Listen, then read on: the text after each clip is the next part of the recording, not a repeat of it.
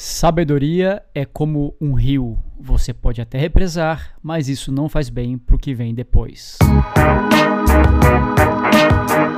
Olá, amigos e amantes da velocidade. Está começando o episódio de número 18 do podcast Rodas Velozes. Sejam bem-vindos e obrigado pela oportunidade de ouvir mais uma vez o podcast Rodas Velozes que a gente chega toda quarta-feira trazendo as novidades do mundo esportivo e das modalidades sobre rodas. No podcast de hoje, eu, João Scarpim, daqui de Floripa, entrevistei o Gustavo Sá, que é consultor e especialista em projetos esportivos incentivados. Para quem não conhece, esse tipo de projeto permite a captação de recursos financeiros diretamente de determinado tipo de empresa que para isso utilizam parte do imposto de renda devido. Mas falando assim, até parece muito fácil e dá para dizer que não é tão difícil, especialmente com as dicas e informações do Gustavo Sá. Mas tenha em mente que estes recursos financeiros têm origem de impostos, então é dinheiro público que requer muito planejamento, conhecimento e responsabilidade desde a hora da elaboração do projeto até a sua prestação de contas. Mas isso eu vou deixar que o Gustavo conte para vocês, então vamos começar mais um episódio do podcast Rodas Velozes.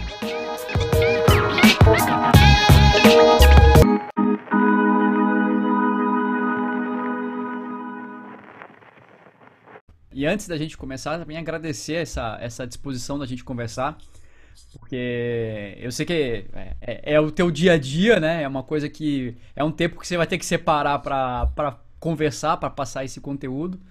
É, mas eu acredito que isso é muito importante para várias pessoas que estão ouvindo a gente.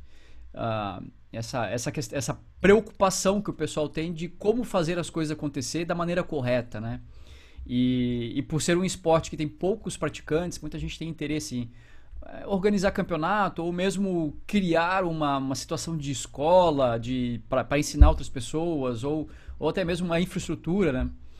É, a gente não tem gente suficiente para atrair o poder público para falar vamos investir nisso porque tem bastante gente, está precisando, tem demanda. Então acredito, por experiência pessoal, que a questão de projetos incentivados é uma oportunidade muito grande, muito positiva para quem tem interesse e coragem de fazer, porque tem que ter um pouquinho de coragem também, né? Que você está lidando com recursos que são públicos, né? Exatamente. Esse é, esse é um, ponto que afasta algumas pessoas, né? De, de saber que, que vai existir uma, uma responsabilidade por ser um recurso público, né? E isso, isso muitas vezes é, afasta o proponente que já tem uma condição, e isso acontece muito para entes públicos, né, que podem ser proponentes, por já ter uma situação de inadimplência junto ao governo federal, né, e outros por medo de uma futura prestação de contas, por conta dessa responsabilidade que eles vão ter em apresentar os comprovantes de, de suas execuções de despesa, né.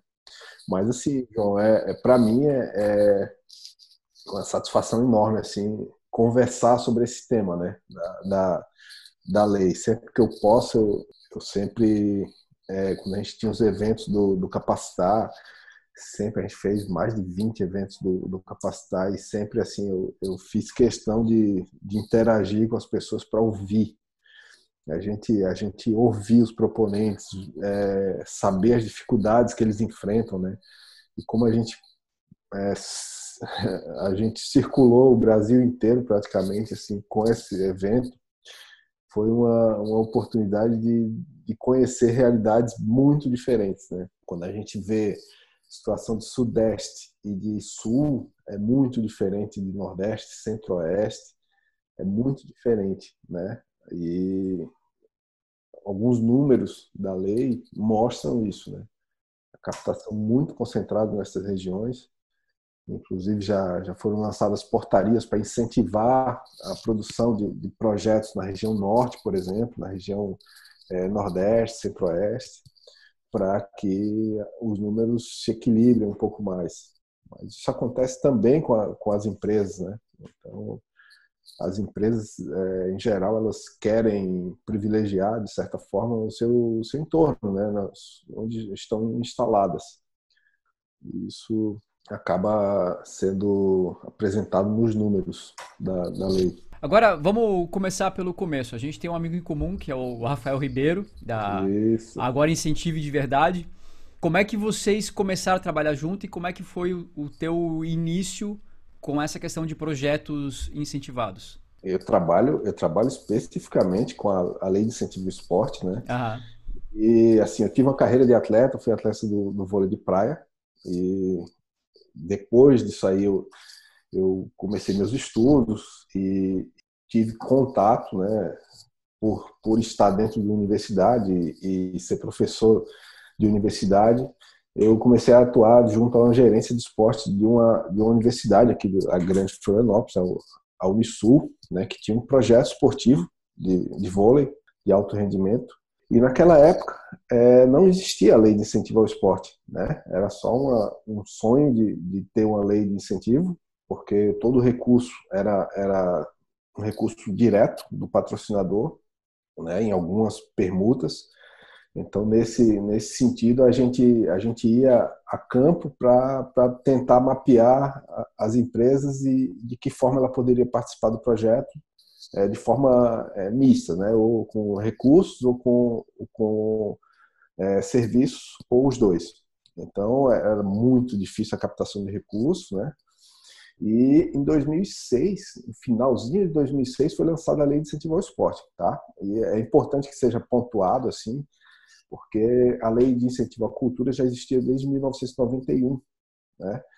E havia uma, uma reivindicação muito grande do, dos atletas que existisse algo similar para o esporte, né? E, e, apesar de vários resultados olímpicos é, mostrarem resultados, no meu ponto de ver, muitos, muitos casos heróicos assim, não existia ainda uma lei de incentivo. Né? Lógico que alguns fatos chamaram atenção para o esporte brasileiro, como o caso do Vanderlei Cordeiro de Lima na maratona dos Jogos de 2004.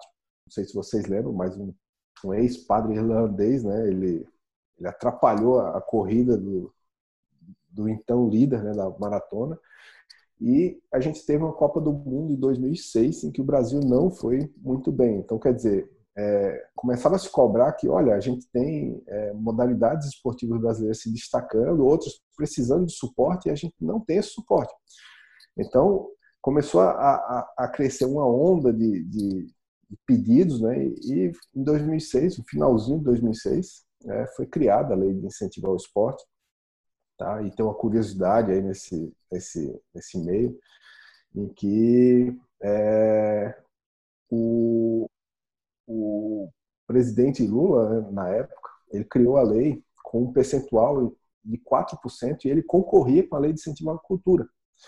Então, houve uma briga muito grande, assim, dizer, olha, eu já existo desde 91 e não vem mexer no meu percentual, porque eu estou aqui, não quero, eu, eu, eu aceito, eu, eu incentivo que a lei incentivo à cultura, ao esporte exista, mas não vem mexer no meu percentual. Então, por medida provisória, logo na virada do ano, foi reduzido para 1% e permanece até hoje, tá? 1% do imposto de renda devido para pessoas é, jurídicas.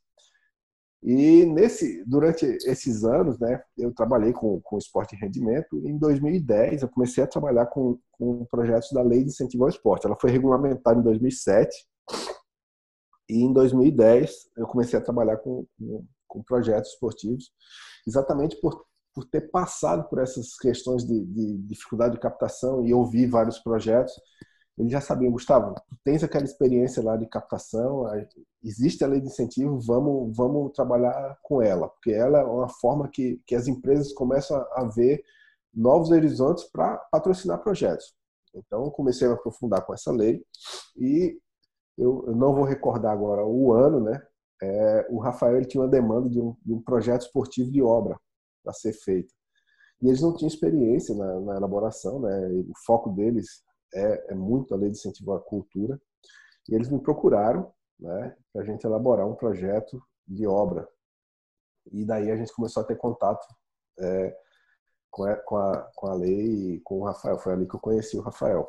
E a gente vem tendo uma relação até hoje muito muito saudável, assim, muito boa e, e sempre que eu posso e que me buscam né, para outras leis, eu sempre indico que, que a lei de incentivo à cultura, para mim, eles são uma, uma, referência. Né?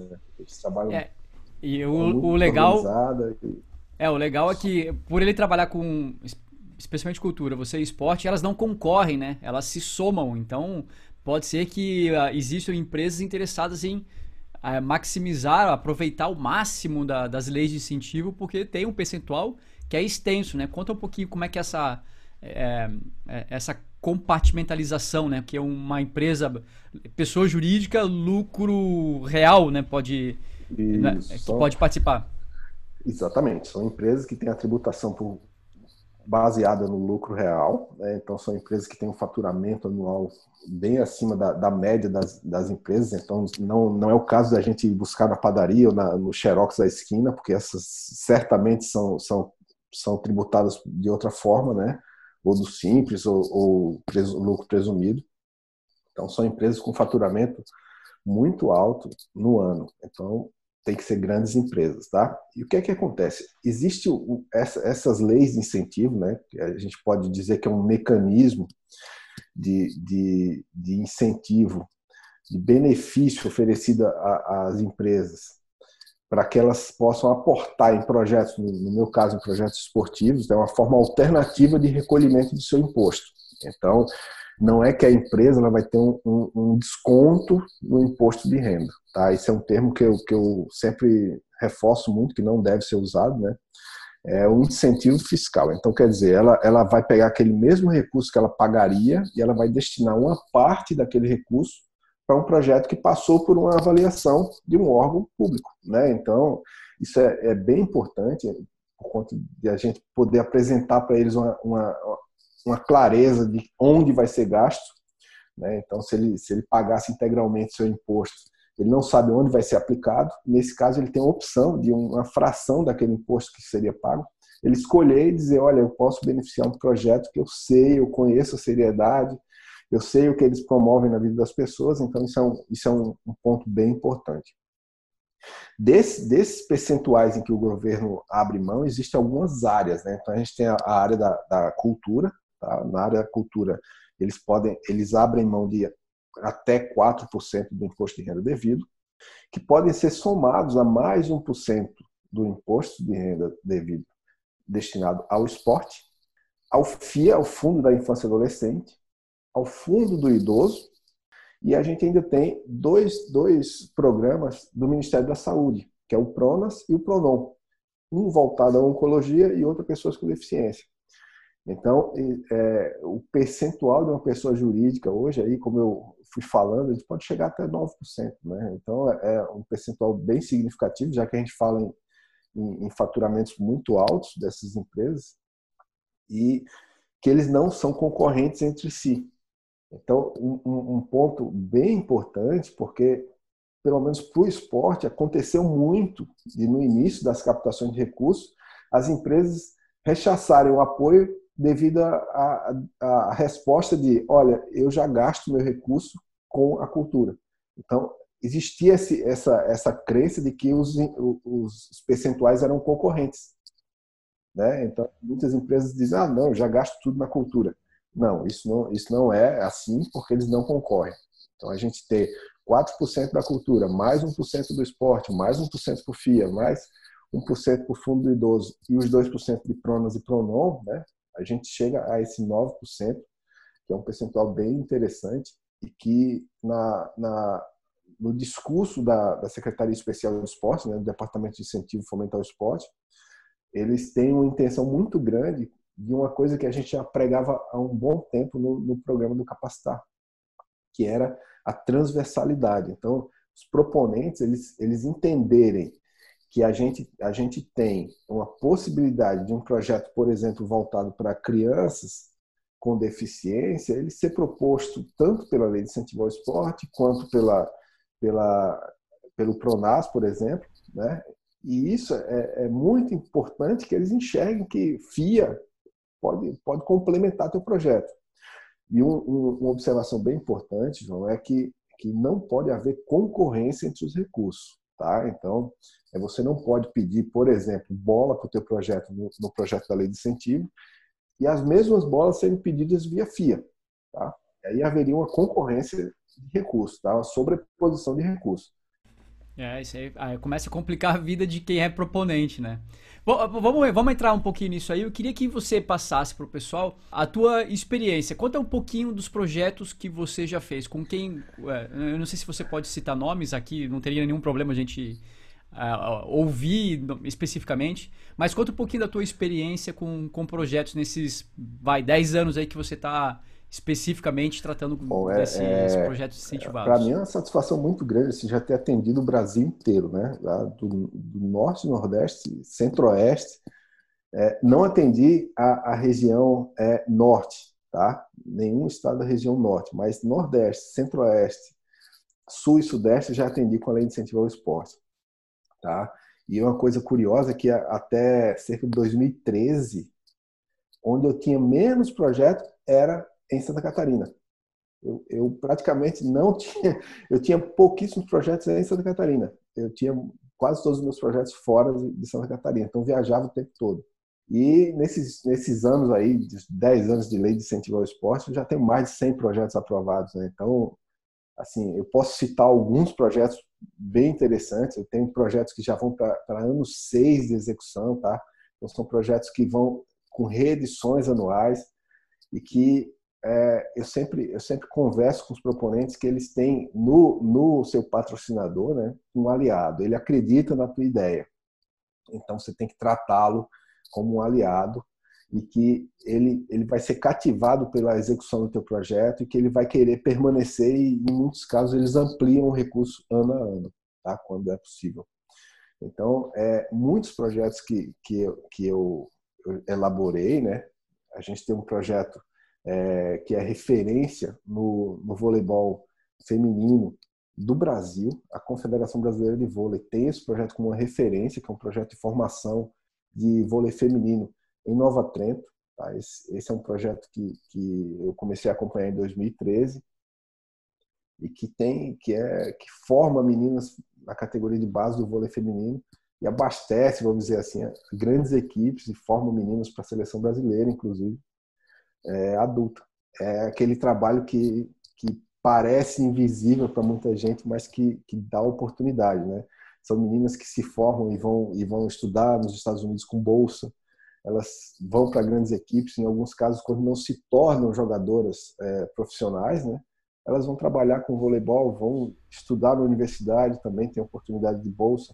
Então, esse é um trabalho assim que, que, que da minha parte assim de, de, atender esses proponentes é uma das partes mais gratificantes sabe João de saber que, que a gente atinge muita gente e, e meu trabalho eu consigo gerar essas oportunidades que, que são feitas por essas pessoas que trabalham nesses projetos um projeto de voleibol em Brusque também que tinha mais de mil crianças atendidas em várias escolas tá? então é, projetos de futebol, de formação pelo futebol, tanto masculino quanto feminino. Tá? Já fiz alguns projetos de obra bem importantes. E isso, isso é, para mim, uma satisfação, assim, atender esses proponentes, porque eu sei que, que são trabalhos bem feitos, né? Sempre que eu vou iniciar a, execução, a elaboração de um projeto, eu conheço o projeto, eu mergulho nele e eu acho que isso é, é acaba sendo uma coisa bem importante eu ter sido da área esportiva, sabe? Porque é, a elaboração do projeto envolve você conhecer o esporte, né? saber o atleta, saber as regras das modalidades. Não é só você chegar e fazer uma descrição técnica, né? você precisa atingir é, é, teu patrocinador, atingir o, o, a área técnica que vai ler teu projeto. Você precisa mostrar que você tem know-how naquilo, né? Não é uma elaboração simples. E eu digo que algumas vezes até os proponentes me procuram e dizem: olha, eu tentei elaborar o projeto e não consegui. Porque mesmo eles que trabalham dia a dia, muitas vezes fazer essa elaboração que, que misture o técnico da modalidade com a vivência esportiva, às vezes faz uma diferença enorme, né? Ah, imagino que sim. Agora, diz uma coisa, você quando vai conversar com uma empresa, é, elaborar um projeto não é tão complicado quanto aprovar o projeto, que não é tão complicado quanto executar, que não é tão complicado. Ela, ela vai aumentando a complexidade ao longo da vida do projeto, né? Então, a, a, nossa experiência em fazer a proposição, ok, dá para preparar, a gente tem nossa experiência com o projeto e tal, mas a fazer captação de recursos é que é você ter um contato com empresas que estão não só dispostas em apoiar o projeto, como também fazer uma troca, né? Que a empresa, pessoa jurídica uh, lucro bruto, ela no final do trimestre lá, ela tem um, um DAF lá que ela vai lá e paga. Tem a contabilidade que faz isso tal. Quando ela participa do projeto, ela realmente se torna uma, uma parceira, uma, uma cúmplice, né? Ela se torna uma cúmplice ali no, no projeto e não, nós temos essa responsabilidade com recursos que são públicos e na prestação de contas. Você já viu algum lugar a, as empresas é, estarem tão preocupadas a ponto de, olha, prefiro não entrar porque isso aqui pode ser que já dá algum problema, me dá mais trabalho. É, como que você percebe isso nas empresas quando você tem um pitch inicial lá que você vai conversar, alguém que nunca incentivou, como é que você entra na empresa e, e, e açucara ali o, o bolo do projeto para falar assim, olha, aqui vale a pena ir, porque tem, tem essas, essas, esses pontos fortes aqui. Bom, esse é, esse é um ponto assim que nas palestras, nos cursos, é um ponto é, que é sempre muito abordado. Eu gosto muito de abordar esse tema porque eu, eu, eu digo que esse momento de captação de, de recursos, né, ele acontece, é, ele começa lá no momento que você começa a pensar seu projeto. Né? Então, na, no planejamento do teu projeto, é, você já tem que pensar nisso aí tá? Qual tipo de empresa você vai abordar? É quem, quem pode ser, ser o teu patrocinador? Porque esse mapeamento, tá? Até se existe sinalização de alguma empresa que vai destinar teu recurso, o dimensionamento do teu projeto já deve ser pensado nesse momento, tá? Porque certo. é muito, é muito, infelizmente, é comum encontrar pessoas que disseram, Gustavo, olha lá, meu projeto está em captação de recursos, aprovei um projeto de um valor astronômico, Tá? Ele está feliz por isso, mas aquilo é totalmente fora da realidade de captação do nosso estado, da nossa região. Certo. Então eu digo, olha, que legal, mas eu acho difícil você conseguir captar. Você tem algum uhum. patrocinador? Não, não tem. Quer dizer, o erro já aconteceu lá atrás. Lá atrás, tá? no planejamento do projeto. Então, você conhecer a realidade é, é muito importante. Por quê? Você vai ser, vai ser seu primeiro projeto de incentivo, então quer dizer, até para se apresentar para o teu patrocinador, né, você não tem uma experiência para mostrar que você sabe lidar com recurso público. Exato. Então, é importante que você não tenha valores muito altos, né? Você saiba dimensionar isso aí e que você saiba que aquele momento onde você vai vai abordar uma empresa que tem uma possibilidade de aporte é um momento que você vai ter alguns poucos minutos com a pessoa que decide. Tá? Exato. E que ele está inseguro porque ele nunca fez um aporte. Então, esse momento é um momento decisivo. Se você vai gastar, vou botar entre aspas, esse seu tempo é, com essa pessoa importante que decide de uma forma é, insegura, se você vai lá e você não tem segurança do que você está fazendo, né? A certamente é você zero. não vai encorajá-lo para captação. Exato. Tá? Então, é, eu, eu, eu, sempre converso com, com essas pessoas assim de uma forma bem, bem clara. Assim. Olha, as pessoas que fazem o projeto, né, que, que tocam o dia a dia do projeto, não devem ser as pessoas que vão abordar o dono da empresa. Perfeito. Tá? Então, uhum. aquela história de, de bater o escanteio e correr para cabecear, isso não, isso deve, deve ser abolido, sabe?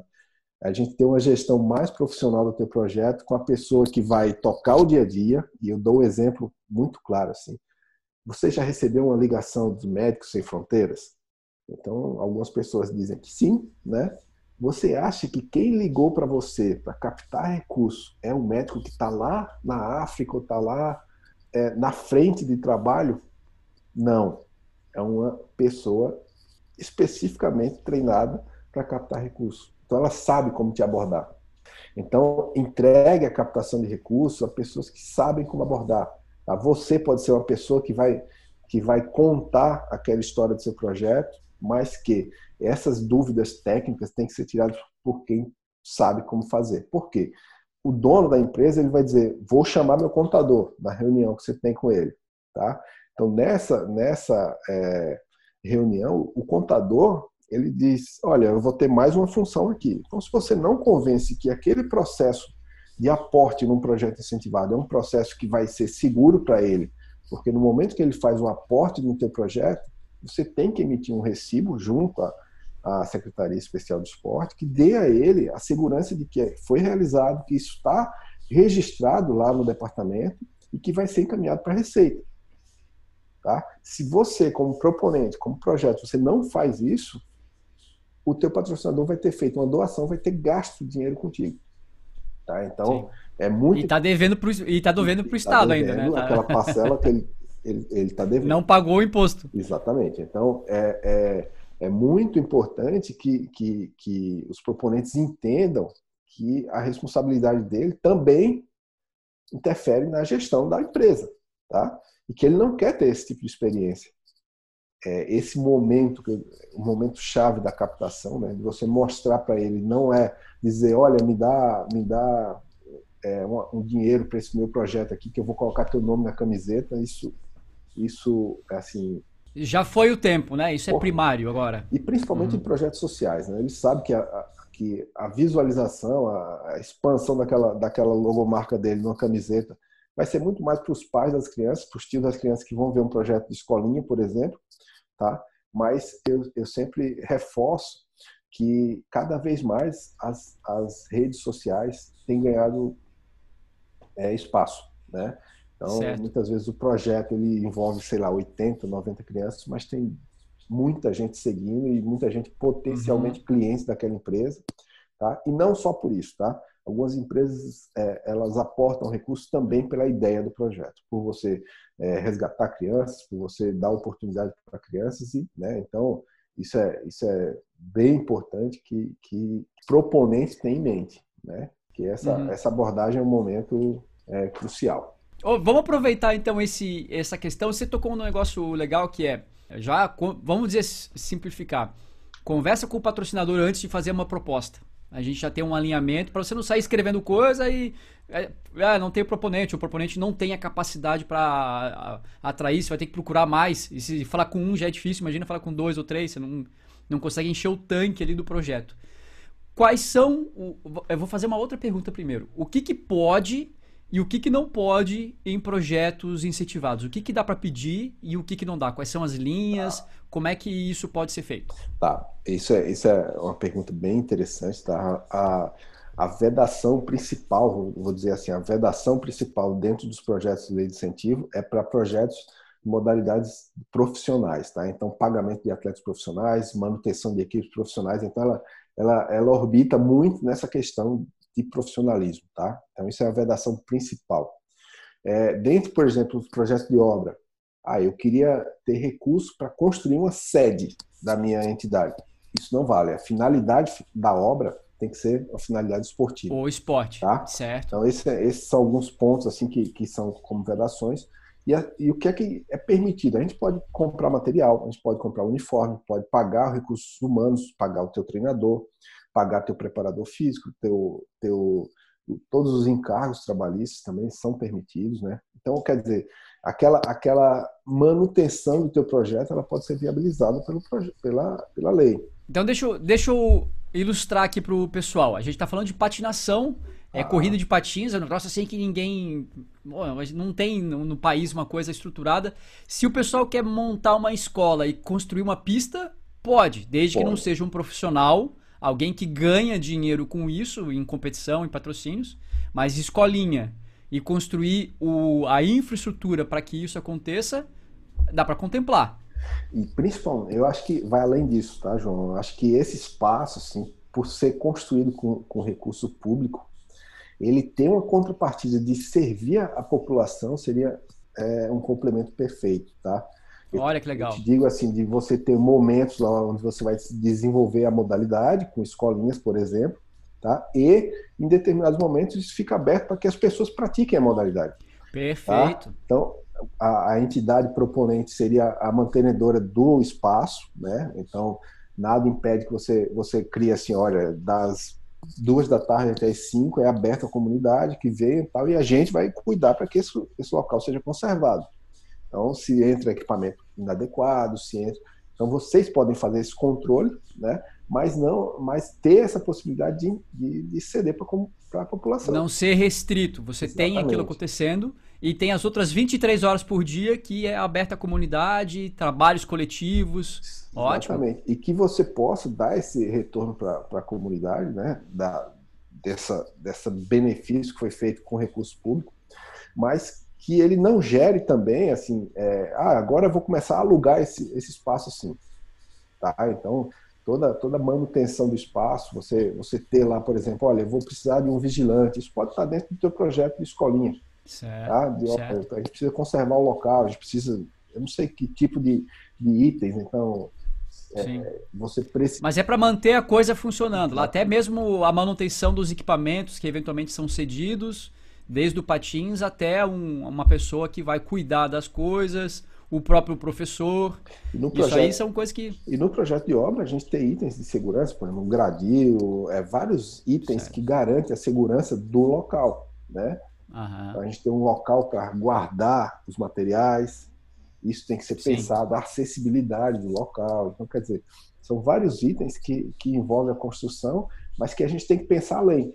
Que a empresa patrocinadora, tá? e aí voltando lá na, tua primeira pergunta, da gente ter uma, um mapeamento da empresa para saber o potencial de aporte daquela empresa, que é tua parceira, tá? uhum. tá? Ela vai dizer, olha, eu tenho anualmente 100 mil reais para dar para o teu projeto.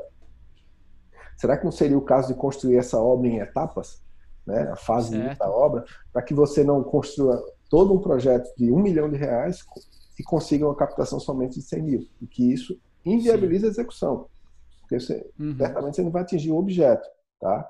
Então é, é, muito importante que você tenha esse planejamento, tá? Eu sei que a ansiedade às vezes do, dos proponentes é muito grande, né? eles querem, ah, eu quero ter meu, meu centro de treinamento, eu quero ter é, meu projeto pronto em um ano, tal. Mas muitas vezes você ter esse planejamento que vai ser duradouro, né?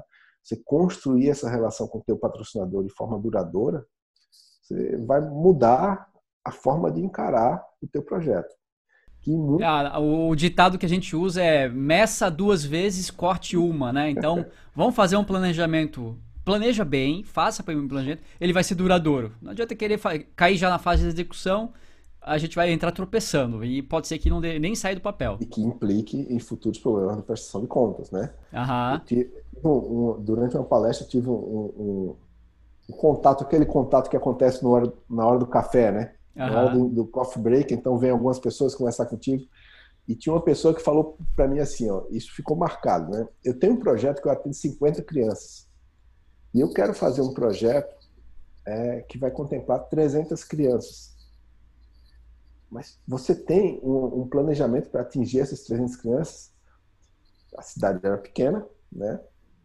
Ele disse, não, eu acho que quando o projeto existir, essas 300 crianças vão, vai vão surgir, aparecer. vai aparecer. Só que ele queria colocar isso como uma meta do projeto.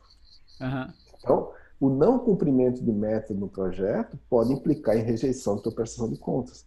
Eu digo, uhum. olha, você trabalha tantos anos com o seu projeto, você hoje tem 50, como é que você quer colocar como uma meta que você vai ser 300 em um ano. Certo. Eu acho que você está criando uma armadilha para o seu projeto, a sua entidade. Uhum. Fique atento a isso. Então, é, é muito, é, é, vai nessa linha que você está falando, né, João? De, de, saber planejar que muitas vezes essa ansiedade em fazer logo, né? Acho que a gente tem um, um, uma janela para submissão de projetos que vai de 1 de fevereiro a 15 de setembro, tá? Então, todo ano.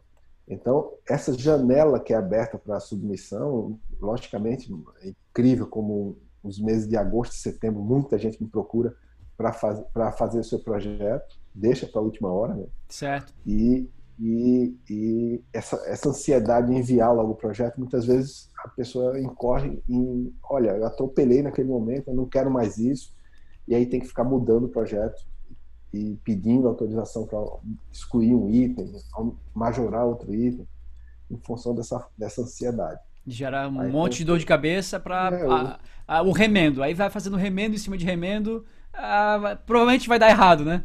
é, por exemplo, você saber que algumas empresas, né, e aí já caindo no, no, no detalhe desse, dos projetos, né, a gente saber que os projetos eles têm que um enquadramento em manifestações esportivas, então manifestação educacional, participação, rendimento, e que, que as exigências para cada um são diferentes. Então, existem empresas, por exemplo, que nas diretrizes de patrocínio elas não apoiam projetos de rendimento. Então, por que você vai fazer seu projeto de rendimento e vai apresentar naquela empresa? Tá? Você está fora da diretriz de patrocínio deles.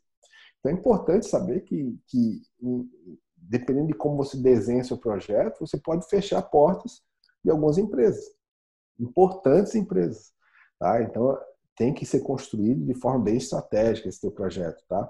Saber que linhas de patrocínio eles têm, muitas vezes uma ação complementar no teu projeto abre, abre é, uma porta muito importante, tá?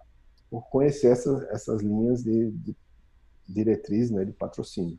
Você que tem conhecimento com, com, o pessoal que fica na linha de frente, que faz a, a execução em si do projeto, lá no, no, no dia a dia. Você acha que tem muita diferença entre o desejo do projeto, do que essas pessoas gostariam que o projeto fosse, e a realidade do que as empresas podem fazer, ou que tem, vamos dizer, uma certa segurança naquilo que pode ser feito? Há muita dissonância entre isso? É, é melhor ser pé no chão do que pensar na utopia do, do melhor projeto do mundo? Como é que você visualiza isso? Geralmente, assim, nas reuniões para discutir o, o, o, desenho do projeto, eu sou a pessoa mais chata da mesa, né? Porque é, muitas vezes você conhece o projeto, né? Sabe como ele funciona, todas as limitações que eles têm, e no momento que eles dizem, não, agora eu vou partir para a lei de incentivo, eles querem crescer o projeto de um jeito que eles executam todo ano com muitas vezes com um convênio municipal de 20 mil reais e eles querem fazer projeto de lei de incentivo, passa para 500 mil. Então, quer dizer, olha, é, você hoje você vive com 20 mil, você quer fazer com 500 mil, assim, é como se cresce o olho, né? Assim, de uma forma que muitas vezes, da forma como eles pensam, como eles imaginam, inviabilizaria o projeto. Como é que você traz para a terra de volta esse pessoal? Eu, eu sou a pessoa chata da mesa. Eu sento e digo, olha, o que é que efetivamente você precisa? O que é que você tem desse convênio? O que é que você tem dessas empresas que hoje são seus parceiros? E são, e são projetos que, em muitos casos, sobrevivem de permutas, tá?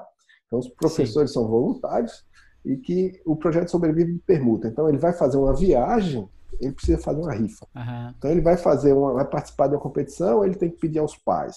Então, são, são questões que podem ser resolvidas dentro do projeto com as coisas que efetivamente vão fazer diferença na condução do dia a dia. Então eu digo a eles, olha, vamos incluir itens que quando o teu patrocinador analisar a tua planilha orçamentária, ele veja, olha, eles estão pedindo recurso para se inscrever na competição. Eles estão pedindo recurso para ir para a competição. Eles não estão pedindo recurso para pegar primeira classe no, no, avião ou pegar um hotel cinco estrelas. Entende? Porque isso é visto pelo patrocinador. Toda a planilha orçamentária, o patrocinador tem acesso. Uhum. Sabe que não, não tem ali uma, uma, uma mudança de realidade que, para ele, ele não quer bancar isso. Ele quer pro, bancar a viabilidade do projeto.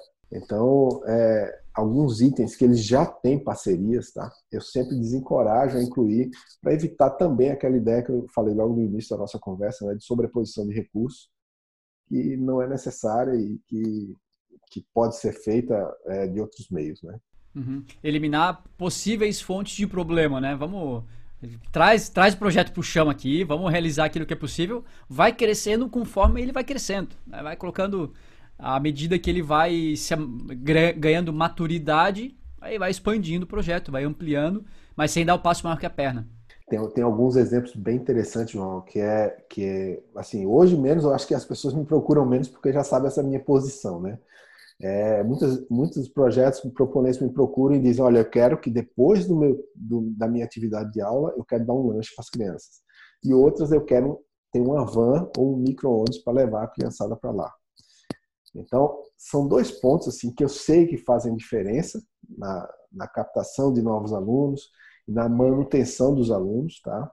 principalmente em projetos sociais, mas que em 99,9% o estatuto o CNPJ daquela entidade esportiva não tem que ela é uma empresa de, que distribui alimento, né, que porciona e distribui alimento, e manuseia alimento, e que ela, é, ela transporta pessoas. Certo. E que a responsabilidade, por exemplo, de pegar uma criança em casa e levar para o teu projeto é enorme. Ela não entende que uma simples freada de um ônibus pode quebrar o dente de uma criança, pode um acidente, e ele vai ser responsável por isso.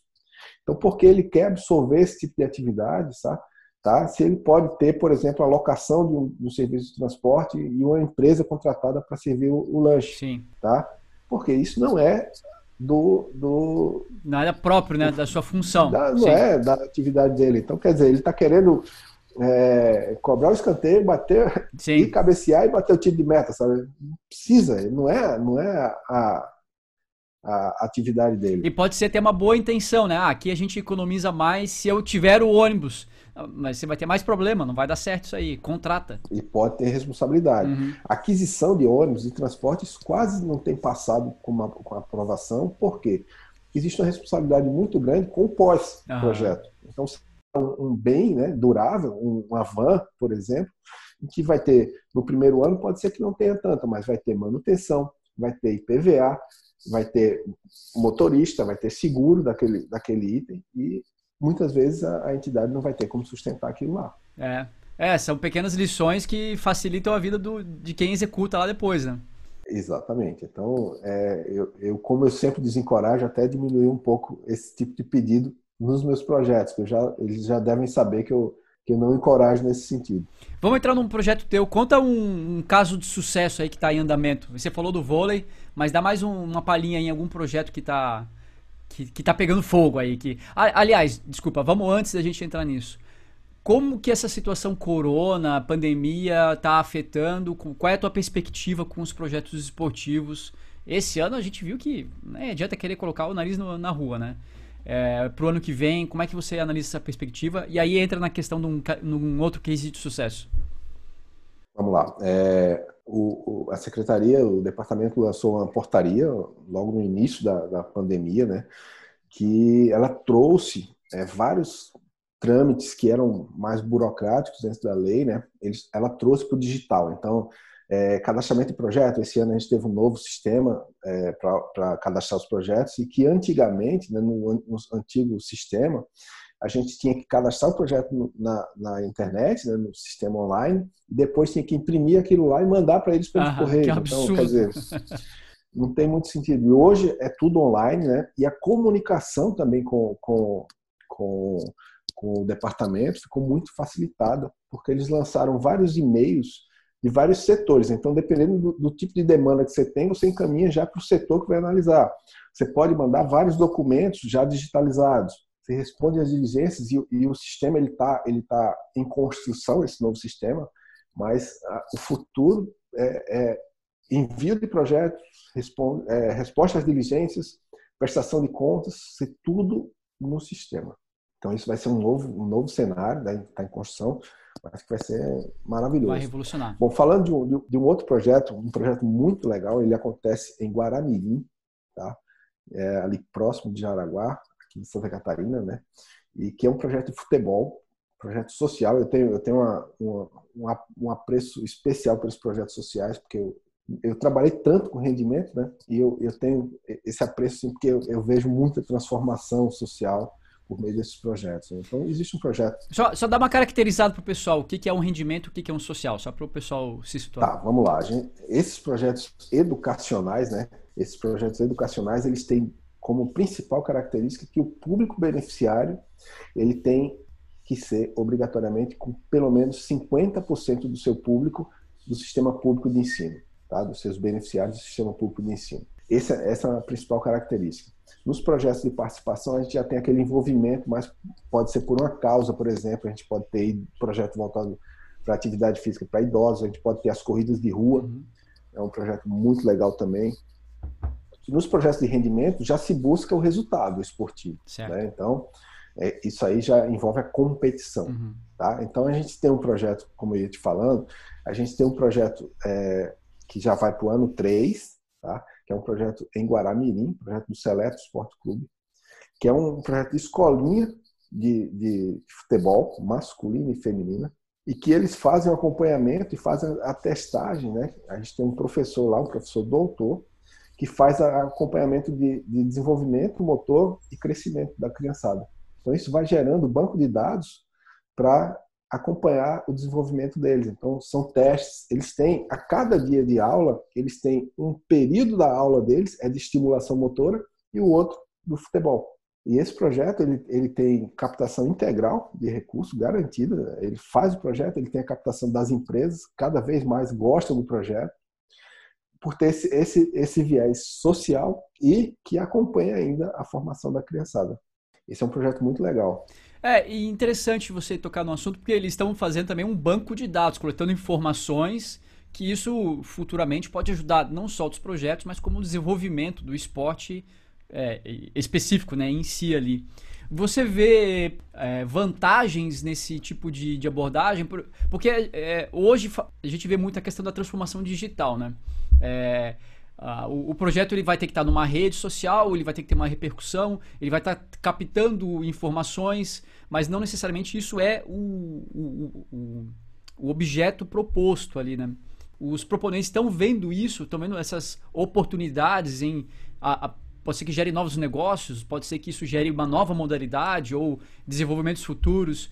Tem muita gente entrando nessa área ou está só específico, vamos chamar o arroz com feijão, faz o projeto aqui, entrega o projeto como foi proposto? Não, não. É, é, cada, por exemplo, você tinha me perguntado sobre essa questão da, da pandemia, né? E, com a suspensão das atividades presenciais, eles estão, eles passam as atividades para a criançada por meio de, okay. de, de da internet Online. nesse momento. Uhum. Quer dizer, o projeto não está parado, uhum. né? E essa essa essa questão de, de ir além de um projeto, de um simples projeto de escolinha, né?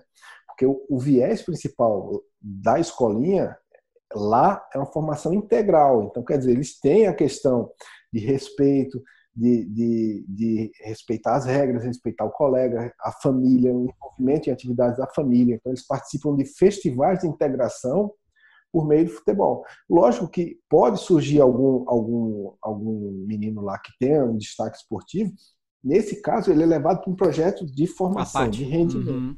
à parte. Mas o projeto da lei de incentivo é um projeto educacional. Sim. Projeto de formação, que envolve todas essas questões. Então, quer dizer, você começa a ter, a ter meninos que podem nunca chegar, e, e isso é um ponto que eu, eu já bato há muitos anos, né? Porque se a gente sabe que 99% da criançada que está dentro desses projetos não vai se tornar um, um, um atleta de alto rendimento, certo. porque os projetos são feitos para eles. Alto rendimento. Para que começar. É, come, é, é, a única obra que dá certo que começa por cima é buraco, né? Então começa pela base, né? Vamos fazer a, a, o, essa aproximação, criar a base da pirâmide, aí vai surgir o 1%.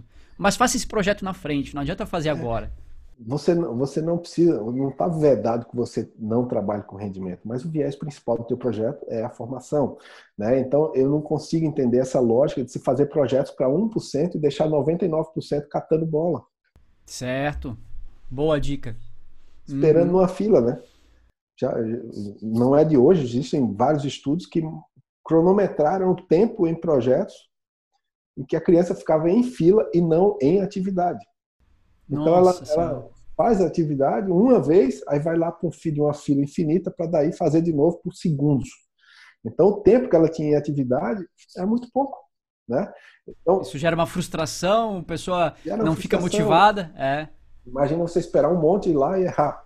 Uhum. Então, aí vai ter que esperar tudo de novo para tentar de novo. Sim. Quer dizer, os projetos são mal, em, em, em grande parte, né, eles não passam por essa, essa questão de, de oportunizar e saber que dali não vão sair grandes talentos, e isso é o normal, tá? Pode ser que saia, pode, mas os talentos são a fração do alto rendimento, que chegam ao alto rendimento. Então faça um projeto para formar, formar a garotada com seus valores, com a cidadania tão importantes, né? Sim, super. O legado, né? pode, né? É. Ele pode trabalhar na modalidade dele em outra função.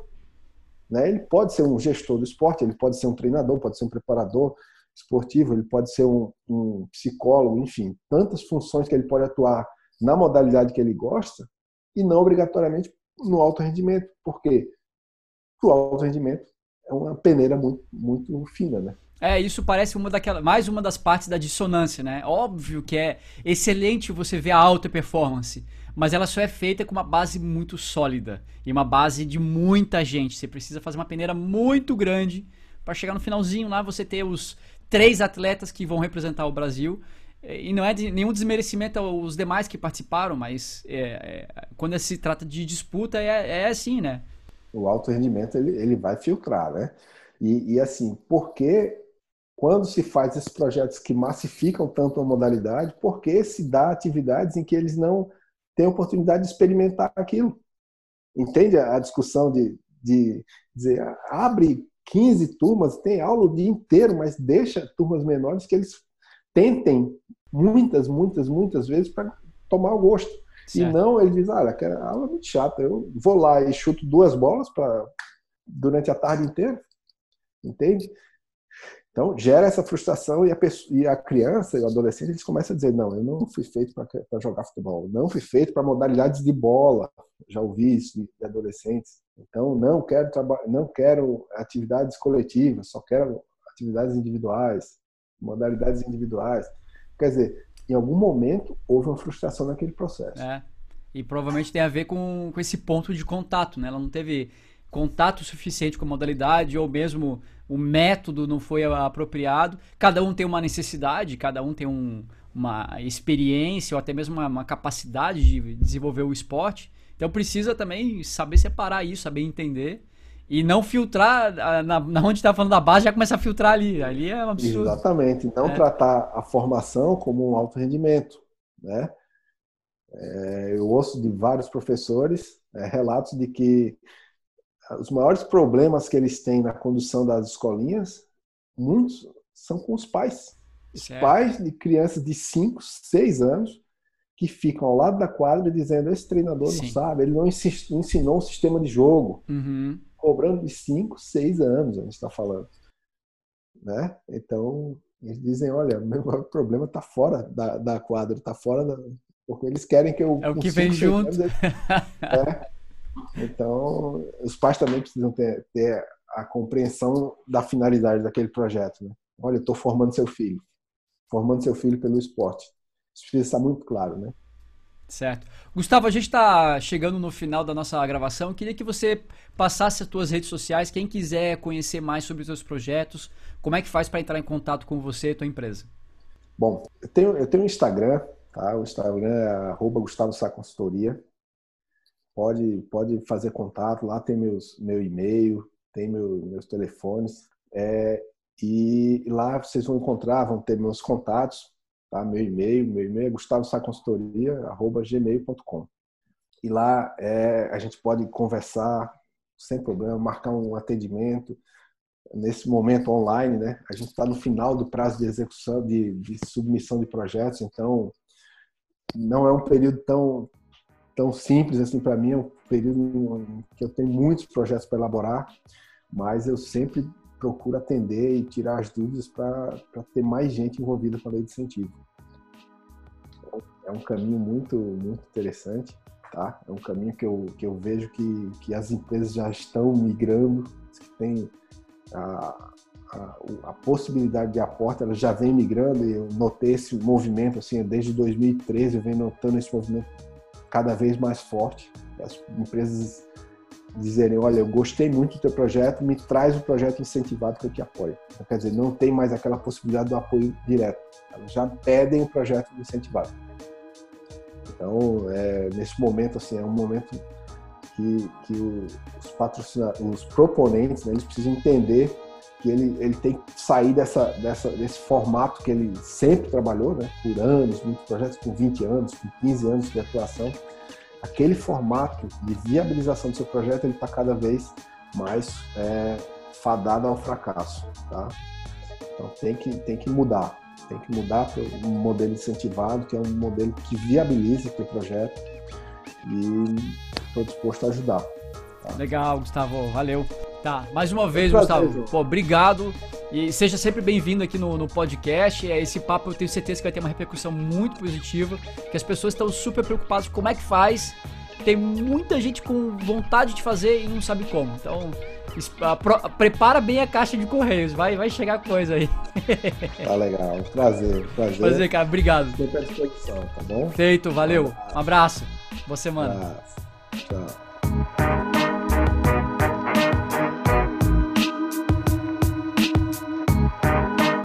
Sprint final de um episódio recheado de informação do podcast Rodas Velozes. Se foi muita informação, fica à vontade para digerir e voltar mais vezes. Mais uma vez, obrigado por sua companhia e por nos ajudar a fortalecer o nosso trabalho e os esportes sobre rodas. O Rodas Velozes também está no YouTube, Facebook e Instagram. Siga-nos nas redes sociais e mande também uma mensagem para nós. Eu sou o Scarpinline e essa é a linha de chegada para o Rodas Velozes. Mas você já sabe, toda quarta-feira tem um episódio novo desse fantástico mundo da patinação de velocidade e dos esportes sobre rodas. Até a próxima, tchau!